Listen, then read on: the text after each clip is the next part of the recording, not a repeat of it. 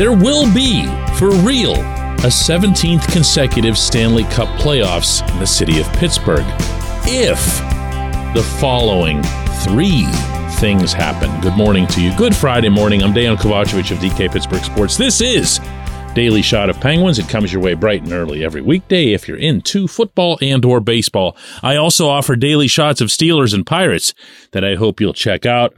Stars 3, Penguins 2 last night in Dallas. The team travels home after two out of a possible four points on this trip in which I honestly thought they'd get slaughtered. I, I really did. Okay. I thought there was a chance that if they hunkered down defensively, which is something they don't often do to say the least, that they'd have a, a possibility for an upset. And they got that in Denver. If you can even call that an upset because they actually outplayed the defending champs thoroughly in every regard. The challenge only got heightened when they got to Dallas. Tristan Jarry couldn't go. Yet another injury for him. Don't even get me started on that one.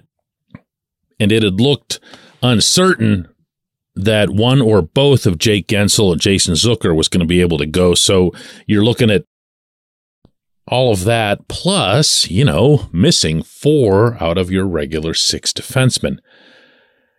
To that end, the way this team performed last night overall, the approach, the execution, the diligence.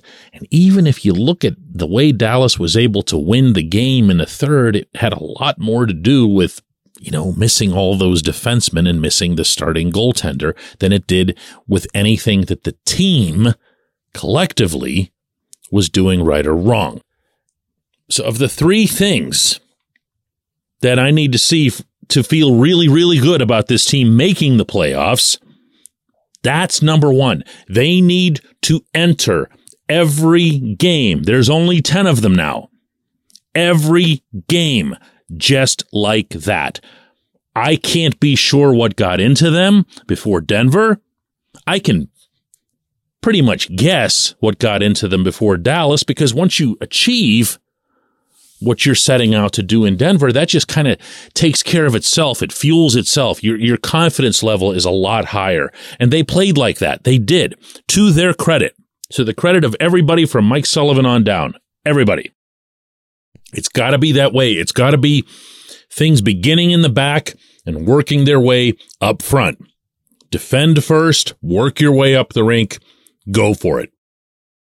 And believe me when I say that begins with the forwards coming deep, making sure that the defenseman can make a hundred percenter out of the zone, making sure that there's another forward ready for the next pass, because that's actually the pass that tends to be the most important on a breakout anyways, that second pass. Have everyone working as five man units. Defend, defend, defend. Number two, and this is totally Captain Obvious material, but they've got to start getting some of these D men back. It's, it's good that Jeff Petry was able to get on the ice during this trip. Uh, it'll be so much better when he's back. Not that he's going to be some sort of panacea, but he'll bring a lot more than what this team's getting out of Chad Ruhwedel, certainly with all these late game penalties that he doesn't need to take. Mark Friedman making a pinch on the third Dallas goal that he didn't need to make. Petry will bump at least one of those two out of the lineup. I kind of liked Taylor Fedun's game. And I, I'm not sure I'd be casting him off automatically just because he would have appeared to be the bottom man on the totem pole. He's playing better, now's the time to leave him in. I'll say it again 10 games left. And lastly, you didn't really think I was going to punt on this one, did you? Tristan Jarry's got to play hockey. Okay. I, I'm not his doctor. I'm not in Dallas. What I do know is that he played the entire game in Denver. That immediately afterward, he was seated at his stall, speaking with reporters, big smile on his face. Now, that doesn't mean that he didn't get hurt in that game. Strange things occur.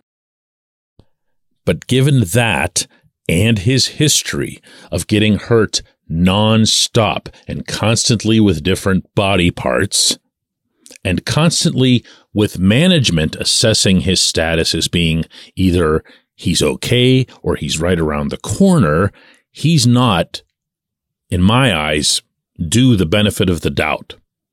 He needs to play.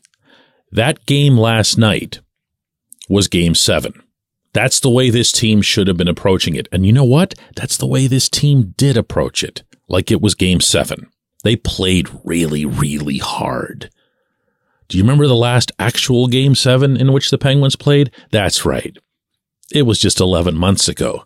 And they basically had to shove Jarry out there, shoot up his foot with, I'm sure, all kinds of painkillers and whatever else. But he got out there and he played pretty well. He did. It was certainly a, a big effort on his part. But what we've seen from him since then has been nothing of the sort. There's 10 games left. Casey DeSmith is not going to carry you into the playoffs. Jarry has to do that. If these are the last 10 games that Jarry ever plays in Pittsburgh, he has to do that. And that begins Saturday night at home against the Capitals. When we come back, J1Q.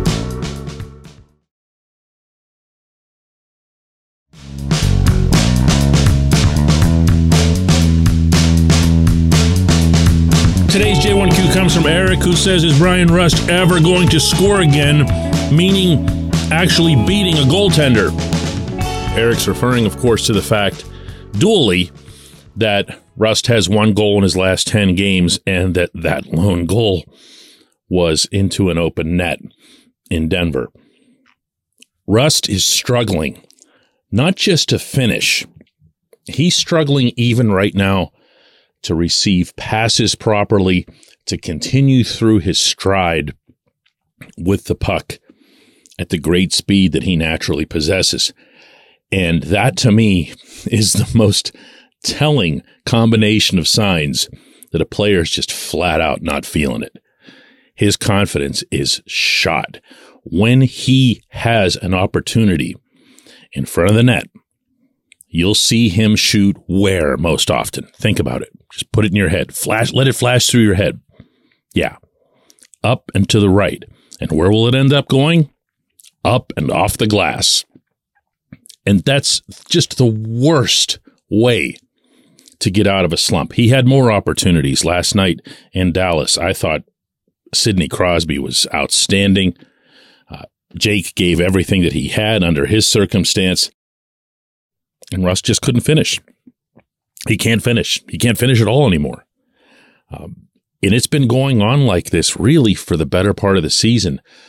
There's a lot of us, myself included, who will still occasionally say something like, well, just wait because when he gets hot, he can be dot, dot, dot. But we've been saying that a lot this year and it hasn't come.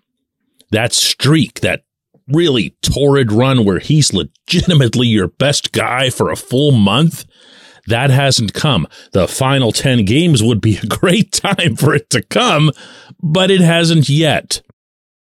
I don't have an analysis, unfortunately, that's deeper than that, but I want to add that occasionally I'll either see, hear, or read someone reference Rust's contract.